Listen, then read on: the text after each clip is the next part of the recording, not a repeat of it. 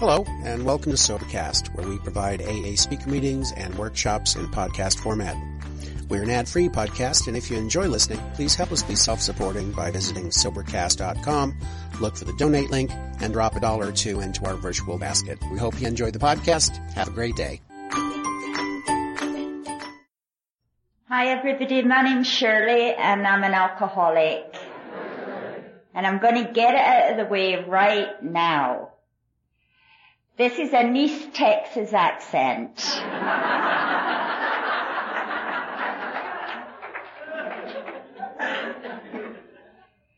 it's an absolute pleasure and a privilege and an honor to be asked to do this.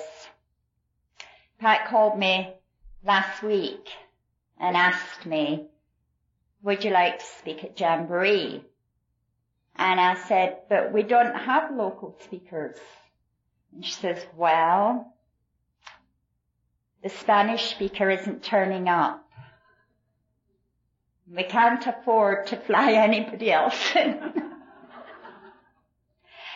so my sponsor keeps my ego in check, just in case my head got big about being asked to speak.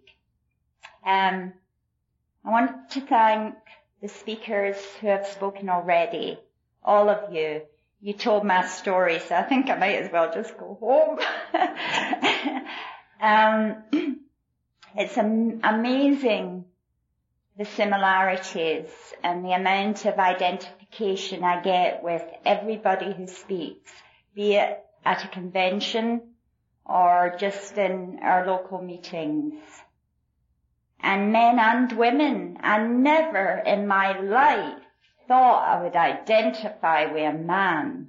Never. Um, I never liked men very much. You know, um, Gloria was talking the other night saying, last night saying she, she didn't like women. And I was exactly the opposite. I had all, my friends were all female from very, very early on in my life and I, and I didn't like men. And God obviously wanted me to like men because I had four sons.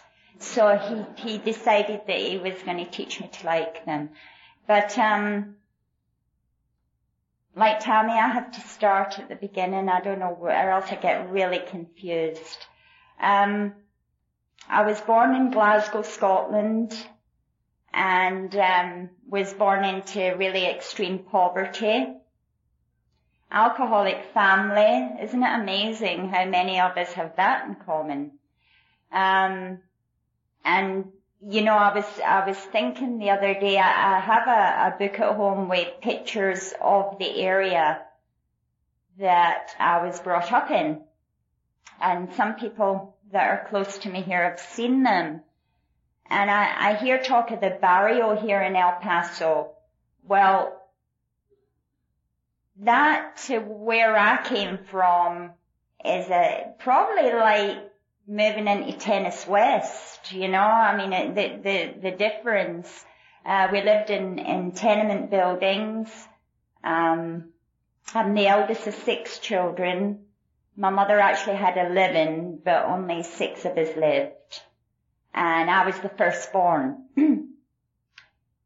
the um, she sort of had a baby every year. My mother was was Irish Catholic. Her name was Rosie O'Leary, and um, and she married a, a Scottish Protestant, which is not a good mix. Um, Glasgow is very much like uh, Northern Ireland. We fight a lot about religion, you know, and um, your, you actually, even your, even our soccer team, I say soccer, we call them football teams back home, but our, you guys call it soccer, so here we go, I'll speak American. Um, our soccer teams in Glasgow are Glasgow Celtic and Glasgow Rangers. And Glasgow Celtic are Catholic and Glasgow Rangers are Protestant. And until about 15 years ago, no player of the opposite religion was allowed to play for the opposite team.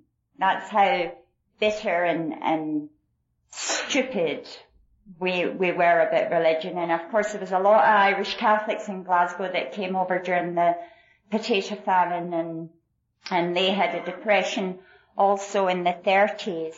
And, um, so we had a lot of Irish in Glasgow and, you know, my mother had all the, she just kept having these babies and my dad was a drunk from the day I have any memory my dad drank. And, and it's a national pastime for the, in, in the whole of United Kingdom. Um, drinking is the thing. You don't go anywhere where there isn't alcohol. You know, I mean, it just doesn't happen. So I was brought up in, in real poverty because, um, my dad didn't, well, I won't say he didn't like to work. Yeah, well, he didn't like to work. Um, and, and he'd get a job for a wee while and then he'd get fired because he was always drunk. Or he never went because he had a hangover and, and my, my mum, she used to, I remember my mother scrubbing shop floors to earn money if he does. And I also remember her, um, we, we'd sit down for whatever there was to eat and her always saying she wasn't hungry.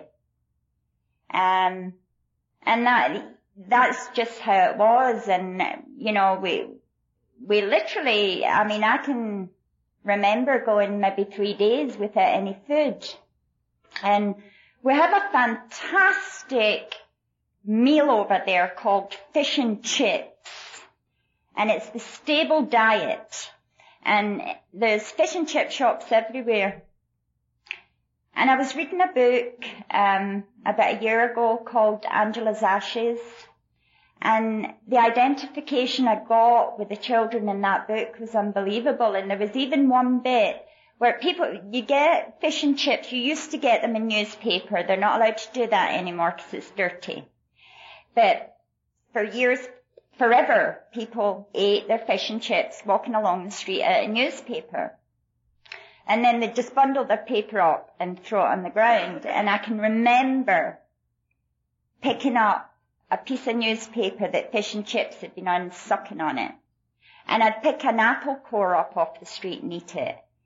Um, and that's just how it was. It wasn't any, there was lots of kids like that. That's how it was. That's how we lived. Um, and I didn't know any different. Um, I was talking to my sister last week on the phone. We talk every week. And, uh, we were talking, I said, I want a swimming pool. And she says, really? and I says, yeah. And I, I wonder if, um, my backyard's big enough. Oh, but I don't think I could stand the mess. Maybe I ought to just move to a house with a swimming pool. And then the, she started laughing and I knew what she was thinking and it was like, um, Shirley, do you remember when you didn't have a pair of knickers? That's underwear in American. And I do. You know, I mean, we just didn't have any and here's me talking about blooming swimming pools, you know. And it's just amazing how, um, things change. I, I identified with, with Gloria. She had her first drink at 13. I was 14. And that was a, that was a funny year for me, 14. Um, I, I used to go to Sunday school. My, my granddad left, ran away with another woman. My, my paternal granddad ran away with another woman. And I was about four at the time and my mother had three and a half kids then. She was pregnant with the fourth.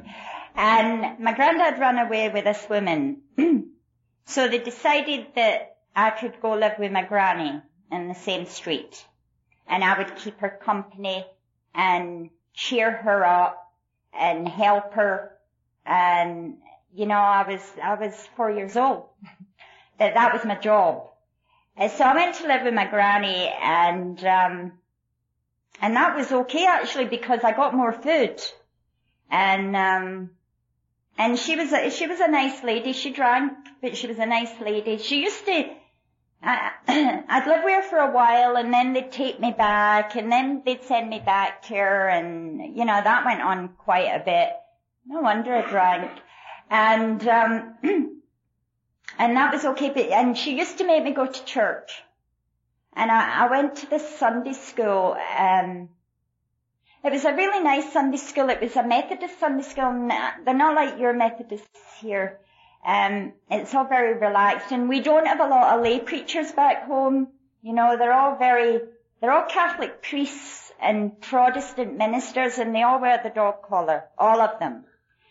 And, you know, really posh people go to church, people with nice clothes and they don't want to sit beside a little smelly girl with no knickers on. So, and, and snorting her nose and no hanky and doing this. That wasn't, um, and they used to, they, you know, I could feel that even as a child, that I was different for these people and I didn't belong in their church with them. So I found this little Sunday school and I used to go and I loved it and they didn't care and they used to, they used to give us cookies. Um, so I got something tea and they'd have lemonade and so I, I got something really nice to drink as well. And um, I ended up at, at 14 taking the baby class at Sunday school because I'd been going for a long time. I got it on seniority. And um, they, I liked that Sunday school. And they, um, I used to go to the badminton club on a Wednesday because they'd have something to eat there too. And then I'd go on a Friday. I'd go to Bible study because I'd get something to eat there too. So I had uh, three meals a week planned and um, was a lot better off than a lot of other people, I can tell you now. And um, anyway, this thing came up in Glasgow and I don't know to this day how I got involved in this, but there was a, the Temperance Society. Does everybody know what the Temperance Society is? They don't, they're against alcohol completely. Nobody in the whole world should drink, and drink should be taken off the face of the earth. Alcohol. And, um, they started this thing that they were going around the local churches, well, the whole of Glasgow, and Glasgow is a very big city, and they were going to have a competition run by the Temperance Society to find a temperance king and queen. And they had to be Sunday school members. So, the next thing I know, it's like, Shirley, could you stand up and read this speech? Well, I was great at stuff like that. You know, I'm, I'm really a frustrated actress, I think. And I, I stood up and read the speech and they said, okay, she's the only one that can read. Well, send her. So they said to me, you have to be at this place on this date and, um, and go read that speech to them. So I went and read it to these people that I didn't know. And they told, then at the end it, there was a few other girls and boys there, and at the end it, they said to me, well, you go and you do the speech for the southern Glasgow region. So I went and did that, and um, I won that, and then I had to do it for, we were all in the competition for the whole of Glasgow. Now don't forget, I'm, I've got sweaters with holes in and I, I didn't have shoes. Do you know what Wellington boots are? Rubber galoshes? Is that what you call them in America? I had to wear galoshes and it was summer because I didn't have any shoes. And um, there's me, this scruffy little thing up there and um, did this speech and won for the whole of Glasgow. I was now temperance queen of Glasgow. Didn't know what had hit me. And I didn't even know what temperance meant.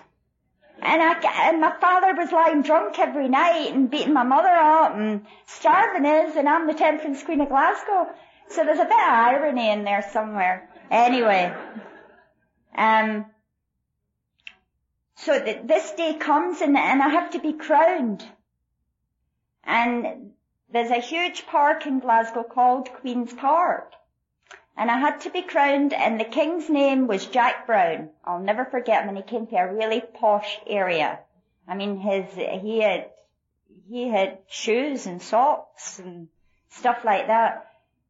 And I did, and they told me I had to get a long dress to wear to be crowned in. And I wore my auntie's bridesmaid's dress. now, you have to understand, my auntie was about 200 pounds. and I was about 40.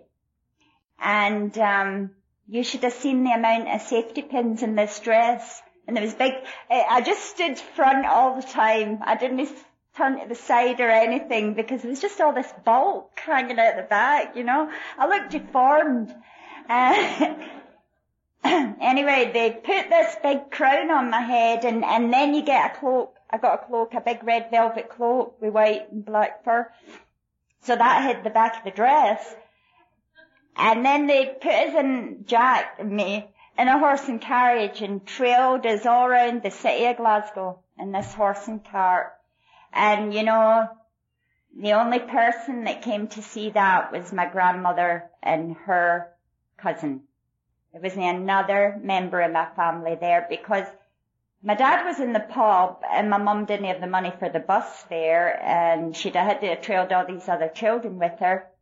So that was that. But oh, I was, I felt proud of myself, very proud of myself. I was temperance queen. And you know, isn't it amazing now I'm in Alcoholics Anonymous? Um, that was when I was 14 and, and later on that year I had my first drink. It must have been all the stress of being temperance queen. Um, and it was, it was stuff, it was either called El Dorado or VP. They were the two, they're very cheap. Now people here talk about Mad Dog 2020 and I've never tasted it, but what you say, that's very similar to what my first drink was. And, um, it's thick red syrup. It's like cough mixture really. And, um, I drank that and I was terribly sick afterwards. And I'm hanging out, I was hanging out a window. There weren't any inside toilets in the places where we all lived. We didn't, five families shared the one toilet. And so I had to hang out this window, this ground floor window. And all this red stuff was pouring out. And I thought I was bleeding to death. I didn't, I, I didn't realize if it was red when it went down, it would be red when it came back up again, you know. And um, that was my first um, experience with alcohol. Um, and and that's what I can remember about it. So that isn't really very glamorous. You know, I hear people, you know, like you, Tommy, said you felt it in the soles of your feet, and no, I just felt sick. And but you know what? The next time was better. Um, and that's when I got the feeling. That's when I got the feeling I, I became funny. Um, and I became beautiful. And everybody, I thought everybody liked me when I had that stuff inside me. And so it was that good feeling that I never got to anything else.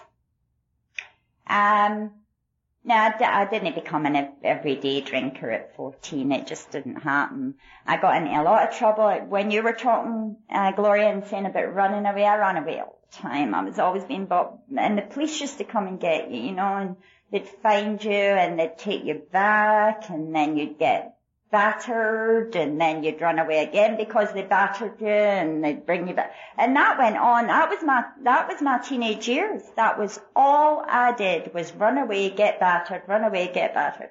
And my dad didn't mess about, you know, when he hit you, and, and I was talking to my sister about this, she says he always hit you like he'd hit a man. And I don't know why that, well, I suppose I just drove them crazy, you know. Uh, who knows anyway. Um, when I was 17, I got pregnant with my first child. And then I got married. And I'm, I married the guy, um, that, that I got, that got me pregnant. He was the father of the child. And, um, My father, when we, we lived in Germany, but in this time my father had, he'd gone into, we had, um, what we call national service, you call cons- conscription, is that right? Where you have to go into the army for two years. And they said, my dad went in and did his two years, came out, tried lots of other things and, and continued to just have this totally unmanageable life. So he signed up as a regular soldier. And, um, so things did get better because the, the army gave us a place to live and, and stuff like that. And they took me back to live with them permanently because I was, you know, I was getting caught shoplifting and, um, and I was truanting from school continually and truant officers were looking for my parents to tell them and then they found out and they took me back because I was out of control. And it was my grandmother's fault, of course. It wasn't anything to do with my parents, it was her fault. And um, so I lived with them and we, my dad got posted to Germany. So we went to Germany and um, this is when my mother started to drink alcoholically. And um, our lives were just awful. They were awful. And my dad done very well in the army, going through the ranks and, and started, did very well for himself, but was continually drunk. I don't know how he did it. He just, I suppose he had the, and in the British army, especially in a Scottish regiment, that was very acceptable behaviour. anyway, I got married to, to, um, my first husband and, um, this was a nice guy. He was an Englishman, but we don't hold that against him. Um, he was a nice, he was a nice man. He was a very nice man until he married me and he became a wife batterer. And I don't know why. Um, I had, now here's a little bit of history repeating itself. I had uh, three children in two and a half years. And um, my life was just wonderful. It was just diapers, diapers, diapers, and more diapers. And that's all I used to do was wash diapers. This is going to fall off the minute. Um, yeah, I, I, didn't start drinking then, but I did um, have to go to the doctors and get some pills. Um, I was talking to Gloria about that the other day as well. I told her I never took drugs. And um, I said, just prescribed things. So she liked that. Um, so I was on, it was when um, I was, I was uh, 21, had three kids, um, and was on Valium, Tryptizol and Mogadon, um, just all the time. And of course, um, I would take an extra one every now and again just to help me through. And basically, the marriage split up. Um, he was in the army also. And, uh, I remember we, we got posted from Germany to Cyprus. Cyprus is a very small island in the Mediterranean. and I really started drinking heavily there. They used to, they make brandy there. Um, not cognac, not nice stuff. Brandy is, um, you probably use it more for cooking than drinking. But you could buy a demijohn, which is, it holds about seven litres. And we were going through that in a week, um, between us, and I still had these three little kids. Anyway, um, I had my first nervous breakdown in Cyprus. And they took me and they put me in the psychiatric ward. And then they decided that they really needed to get me back to UK because I was in a pretty bad way. And they took me back on a, a medical flight and they admitted me to a military, a British military hospital and it was for psychiatric cases only. And if you were in any of the, the services, Air Force, Navy or Army, that was the end of the road for a soldier if he was sent there. So I'm sent there. And, uh, I liked it. I liked it there. Um, they, they kept me locked up and they gave me my drugs regularly.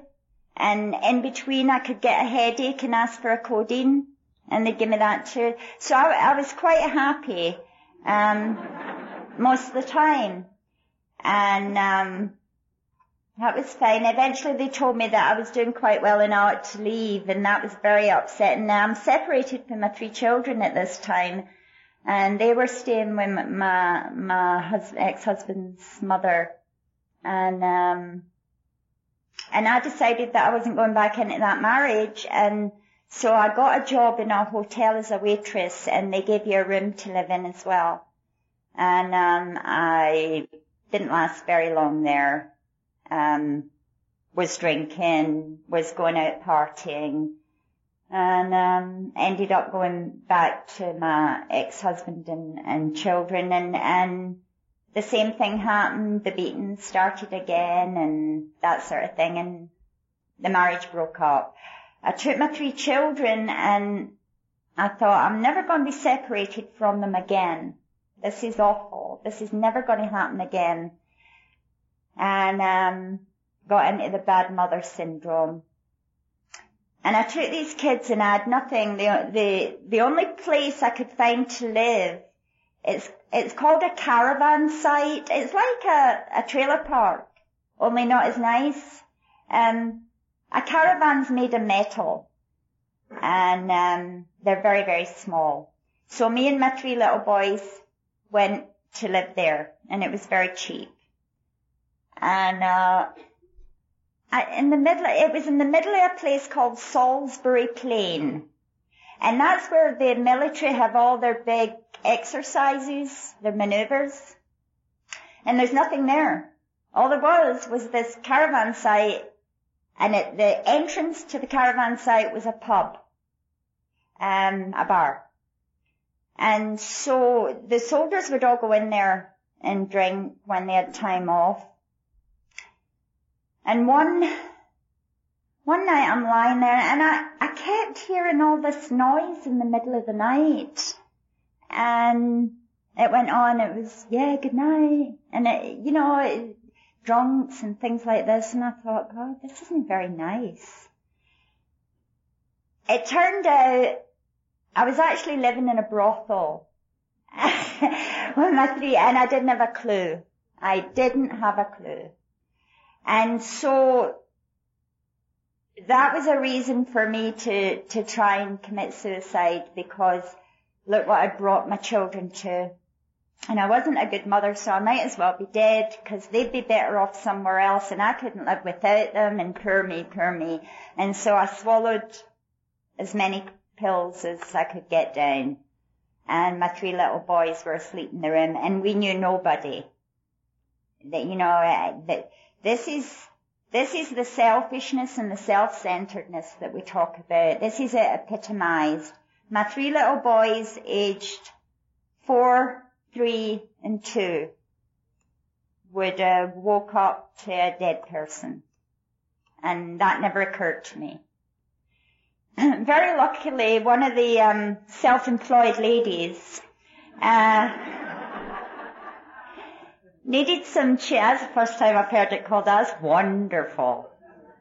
Um, needed some change for something, and for uh, you, you talk about coincidence. No, no.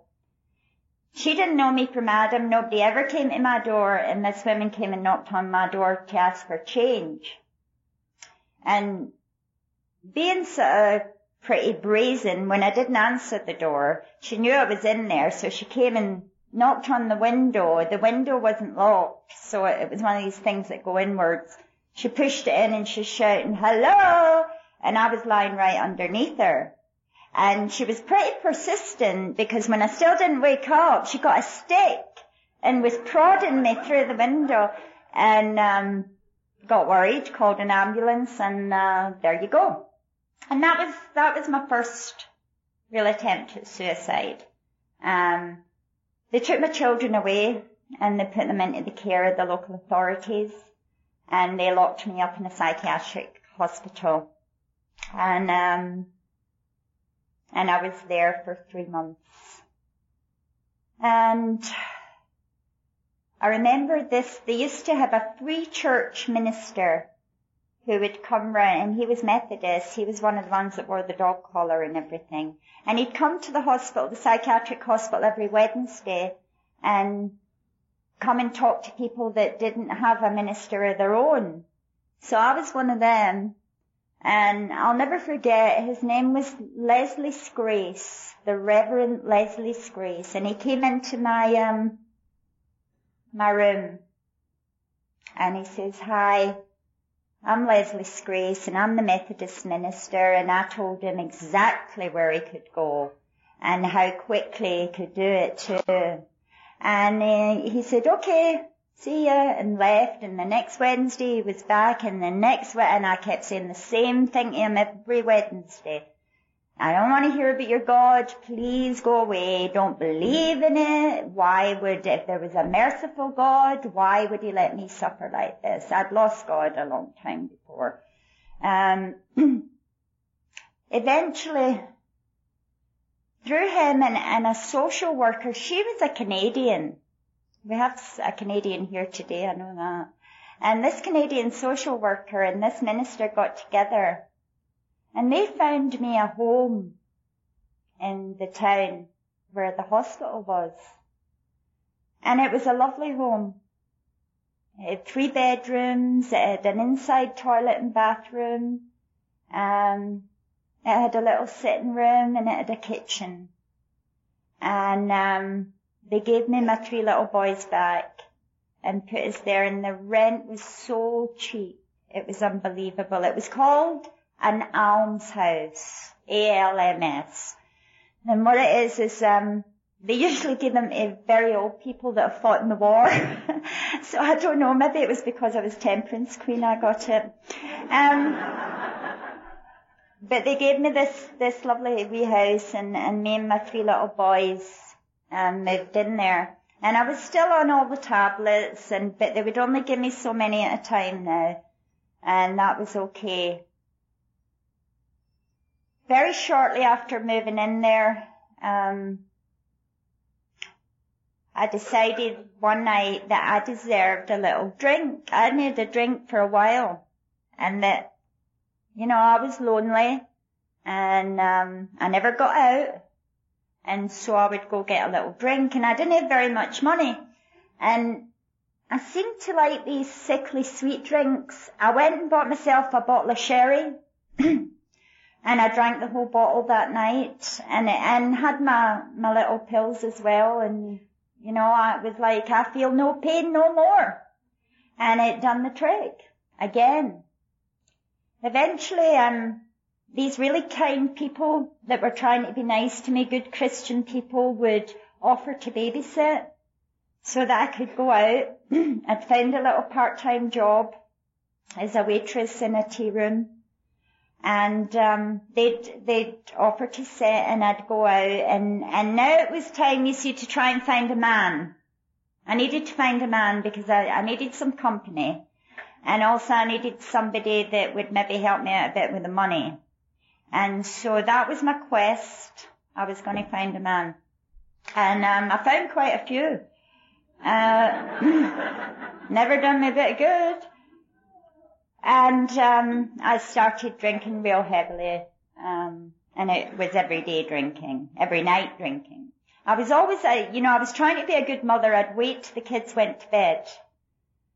Uh, the house started to get really dirty, and um, I wasn't cooking, and there was the odd occasion where there was no food, and I used to think, I'm getting like my mother because my mother by this time was um, being arrested for being drunk and disorderly. Her name was always in the local newspaper. Her and my dad fighting, televisions being thrown through windows, and I mean it was vicious stuff. Anyway, I, I kept thinking, you're getting like Rosie.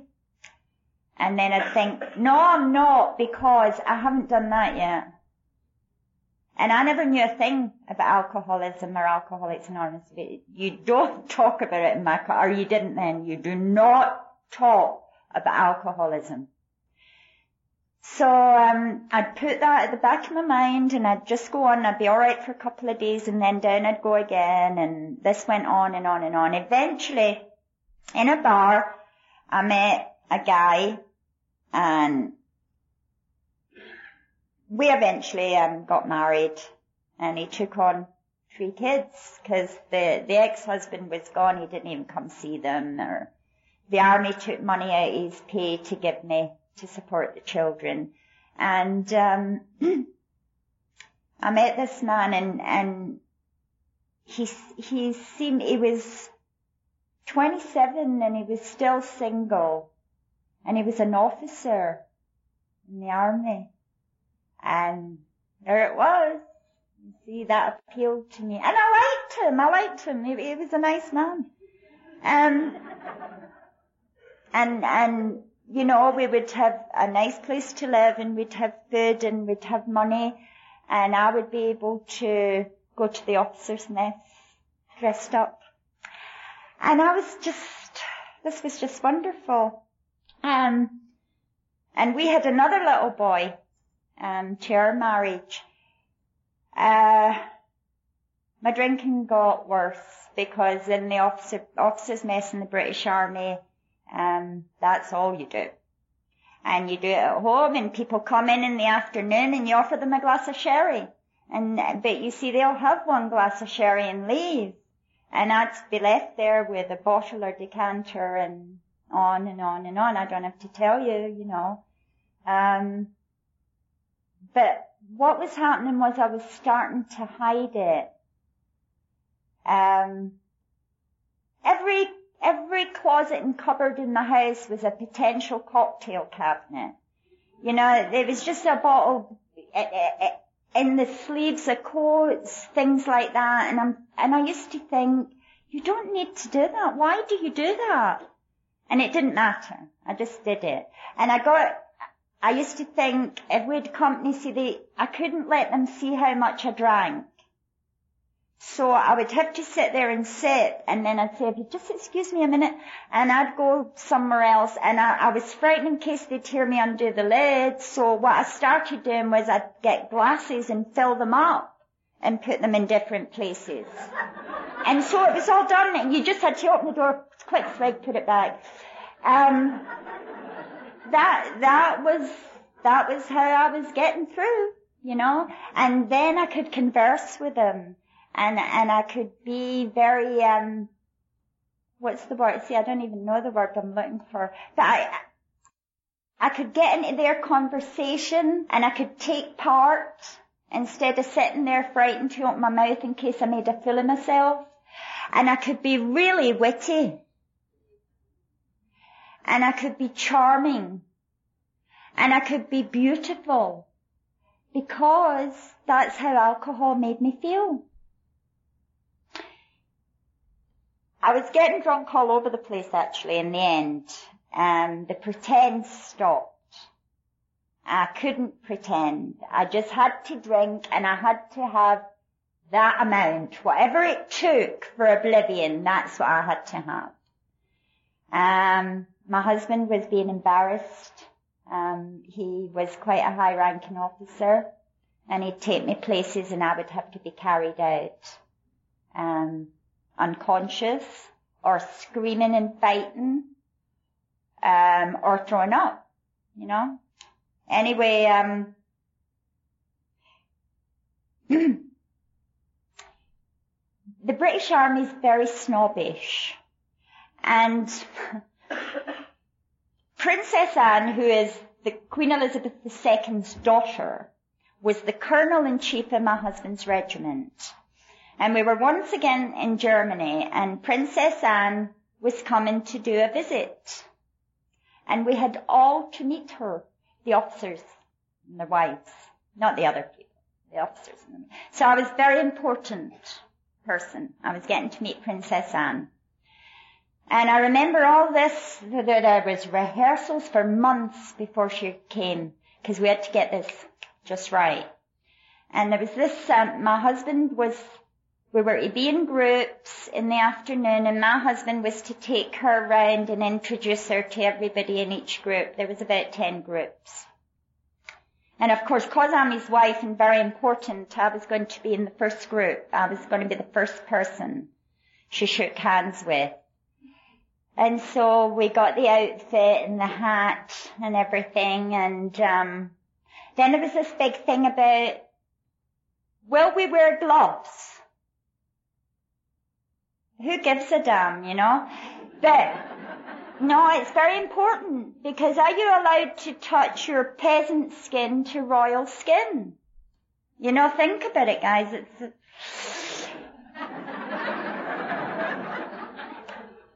for four weeks, we had wives club meetings, officers wives club meetings, where everybody was having an absolute fit about whether we should wear gloves or not.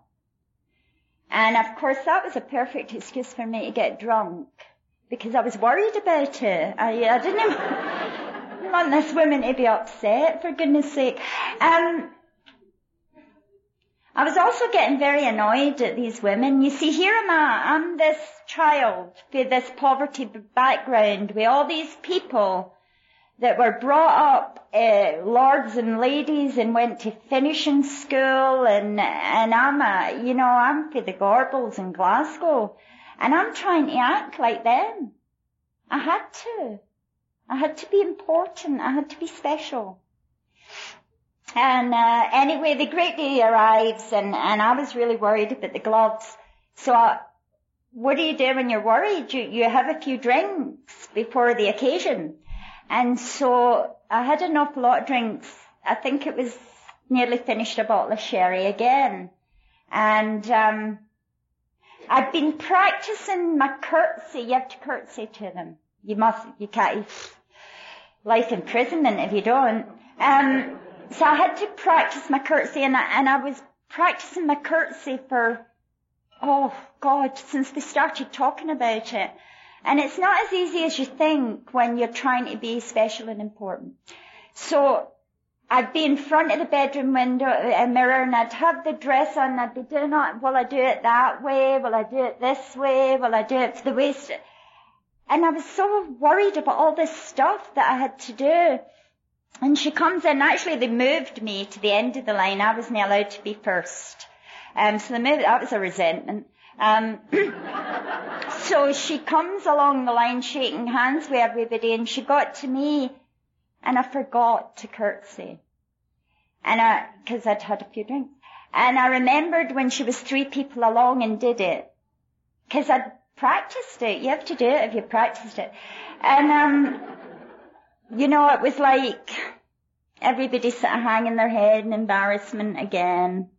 That night there was there was a huge ball, a dinner and a ball that that she was going to eat dinner with us, and then and then we had the ball afterwards, and um, got another new dress for that. It looked lovely, and um, I had to we had to host. My husband and I had to host a brigadier general and his wife and these people flew in from England and, and this old lady, she, they were in their seventies, God love them.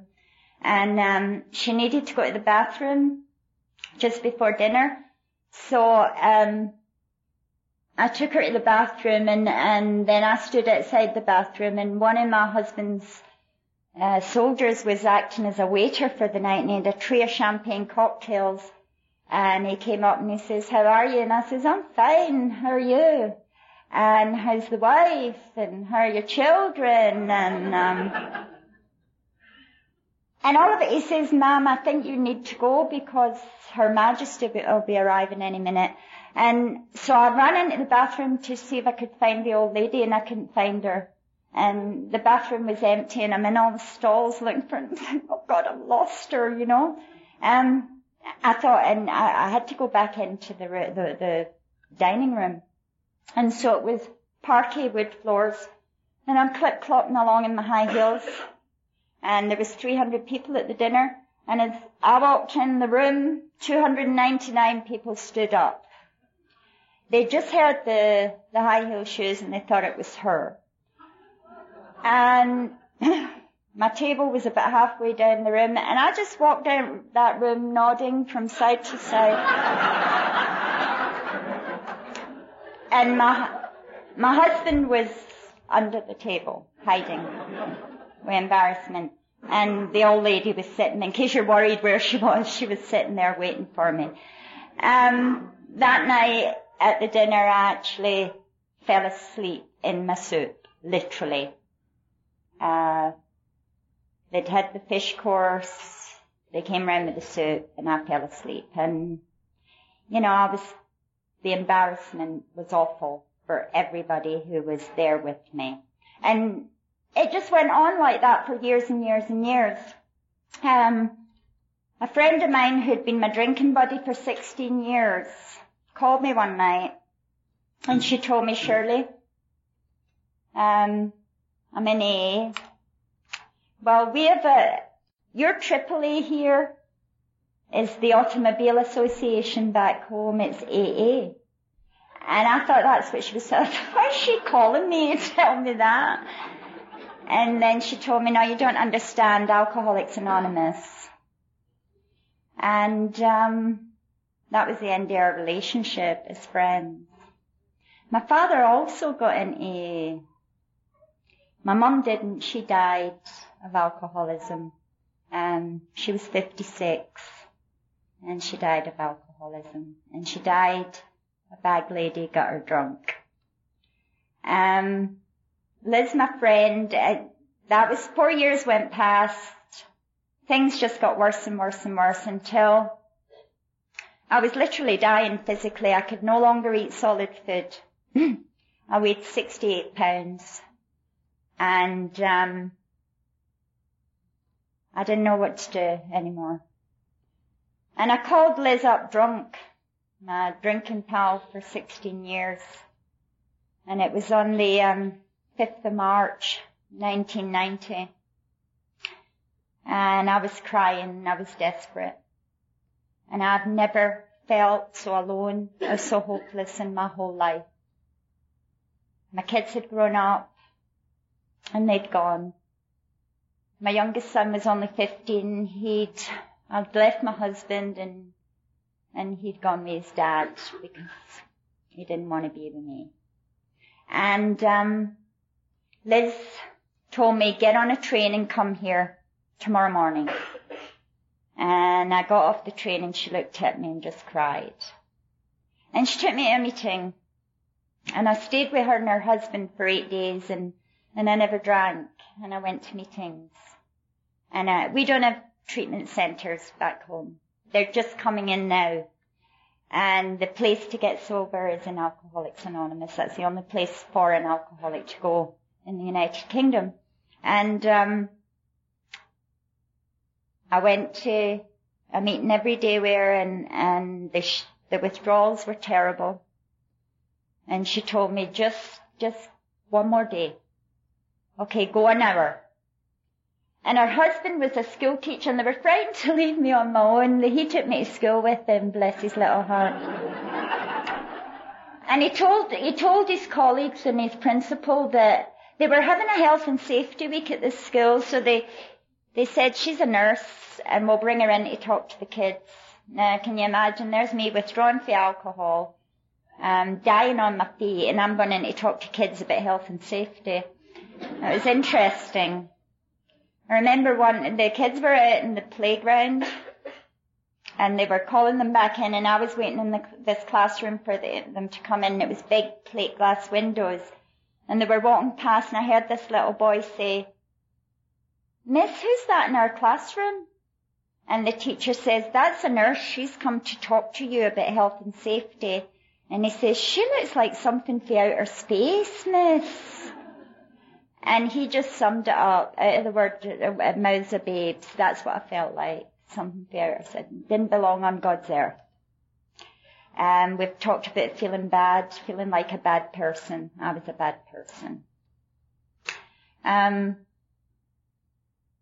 I went back to the town where I lived and, uh, and I picked up a drink again. I couldn't stand it. Um, and, but I kept going to meetings. I went to meetings and I would tell you Oh, this is great. I love this program. This is wonderful. Them steps, fantastic. And then I'd buy a bottle on the way home. And by this time I was just sitting on my bed drinking out the neck of the bottle. You know, and I couldn't go a day. I couldn't go a day and that'd been four years of continual drinking. You know, I was under the influence of alcohol for four years non-stop. Um, I don't know when it got enough, but I know on the 19th of June 1990, I came home for a meeting and I had to drive along this really long road and it, oh God, it had so many sets of lights. It was unbelievable. And so I made a deal with myself and I said, if the light's not on red, if I, if there's a, one of these lights, I think there was 25 sets of lights, if one of these lights is on red, I'm stopping and buying a bottle because I'm fed up with this. Well, do you know that was the very last light that was on red and right next to it was a liquor store. And I pulled in and I got out and I bought what we call a quarter bottle. It's about this size of vodka. I never drank vodka till I came into Alcoholics Anonymous. I'm serious. I never drank vodka till, cause you couldn't smell it, I thought. Of course you could. I mean, I've smelt it on other people since I got sober. And, um, and that was my last drink. It was very little. But something happened that night with, with that little drink. And I actually put orange juice in it that night. Put it in a glass and put orange juice in it. I was trying to drink like a lady again. And, um, I was bouncing off the walls. I can remember not being able to get up the stairs. And I couldn't believe it with that small amount. And when I woke up the next morning, I still had my winter coat and my boots and everything on. And I called somebody and I told them I was still drinking. See, I could never be like you guys. You guys weren't bad. You were nice people. I was bad, and so that's why Alcoholics Anonymous wouldn't work for me. I went to a meeting that night and I confessed, and that was June the 20th, 1990. I confessed that I'd been drinking since March the 12th. I got myself, a, I hadn't bothered with a sponsor or anything. Of course I hadn't. I didn't want one. I didn't want to stop drinking. The last thing I wanted to do was stop drinking. And there was a man in the, the, those meetings and his name was Gordon. And Gordon was two years sober. And I asked Gordon to be my sponsor. And Gordon's a very, I mean, he really traditions and he's very, um, straight down the middle. He says, no, no, no, my dear, it has to be a lady. And I says, well, there's only four ladies here and I don't want to talk to one of them. And he says, I'll do it for a little while till you find somebody you like. And Gordon stayed my sponsor for a couple of years. But I did get a female, that was in England. I was living in England at the time, but I used to travel up to Scotland all the time to meetings and things and conventions. And I got a, a sponsor there called Govan Rita. These people taught me how to live. You know, I didn't have a life before I came into Alcoholics Anonymous. I had an existence. Alcoholics Anonymous gave me a life. I didn't want to know about God.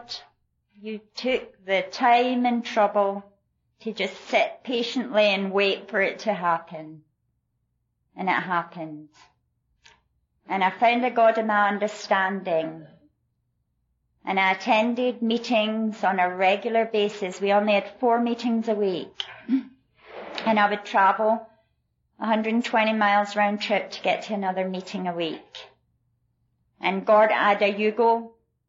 And I didn't think you'd know what a Yugo was in America, but everybody does. I thought if I told you that you would, wouldn't even realize that, um, Gordon didn't drive. He had, um, seizures caused through alcoholism and uh, he wasn't allowed to drive. Me and Gordon used to go everywhere in my Yugo and he used to be frightened to death. He used to cling onto the seat like this.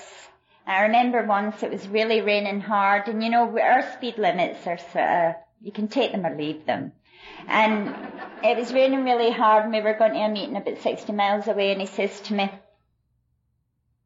you know, you could be driving a Mercedes at this speed. He was very tactful. You know, it was he didn't want to tell me to slow down. He, uh, you, you wouldn't expect a Yugo to be able to go this fast, would you? And I looked and he was clinging onto the seat like this and I says, are you nervous? And he says, I'm bloody petrified. I says, Gordon, God's behind the steering wheel. And on I went.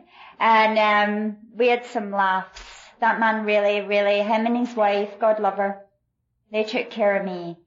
What you people in Alcoholics Anonymous gave me is something that I never found in churches or Sunday schools or anything. You taught me spirituality. All the other places tried to teach me, teach me religion. And um, I am in awe still today of what I've been given. I have been given a glorious gift. It's given to me on a daily basis. And I'm the only person that can take that gift away. And I'll do that by picking up the first drink. And just for today, I don't need to do that. Um, my boys are all, oh, I have to tell you about my Ben.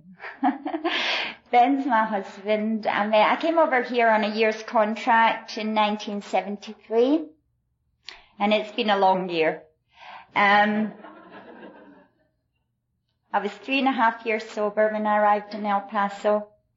And, um, you people just took me to your hearts and made me feel welcome. See, that's it with alcoholics. It doesn't matter where you go in this world.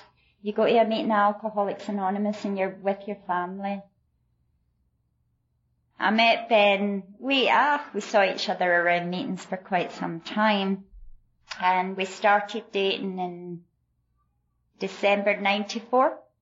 Yeah, um, and then we shacked up um, for a while. And then we, um, I'm learning all these new American expressions. It's wonderful, isn't it? I didn't swear till I came in Alcoholics Anonymous. Ah, there you are. I learned to drink vodka and swear in Alcoholics Anonymous. um, we got married on May the 1st. It'll be two years on May the 1st. And we got married in Scotland. And, um, all my family were there. And do you know some alcoholics for here flew to Scotland to be at the wedding? And that was just tremendous. It was a wonderful, wonderful day. We had a great time. He's a man that really works his program. He is, um, I love him to death. And he has real sobriety. I want what he's got. And his money. Um,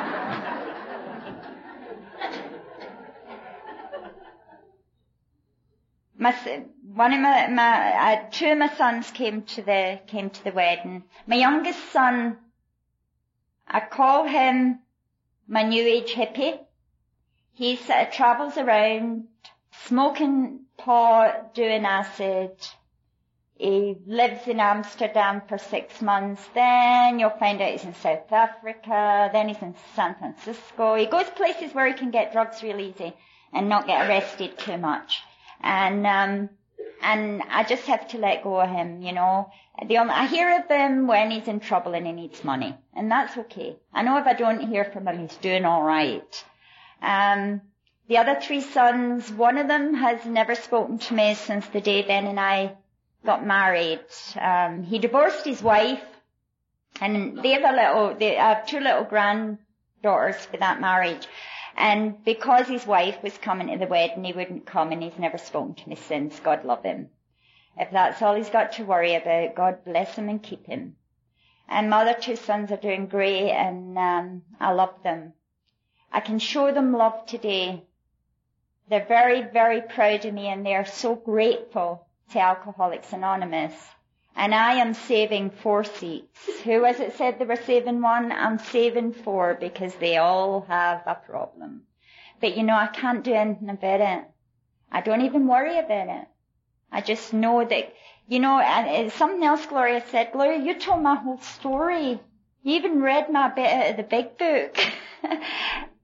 and um, now I've lost it. there was something else you said and I thought, gosh, that's me. And I can't remember what it is, but it doesn't matter. God probably doesn't want me to say it. Um, I've been, I, I was very nervous before coming up here and I really expected there to be about 20 people because you should all be home getting your makeup on and washing and doing your hair for the dance tonight. That was what I thought would happen. But you know what? Um, I'm feeling real comfortable right now. I don't know how you people get it down to a fine art. I have never done this before at a big conference. Um, you have your timing just great. I had so much more that I wanted to tell you, and there isn't time. But what I'm going to tell you is that I thank you from the bottom of my heart for my sobriety because I could not do this alone. And without you, there is no me. And I love you all and thanks for listening to me. Thank you.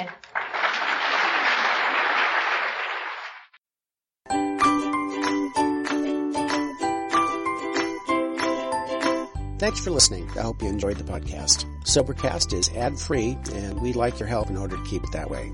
So if you'd like to help us be self-supporting by pledging a dollar to a month, visit Sobercast.com and look for the donate links. Thank you very much.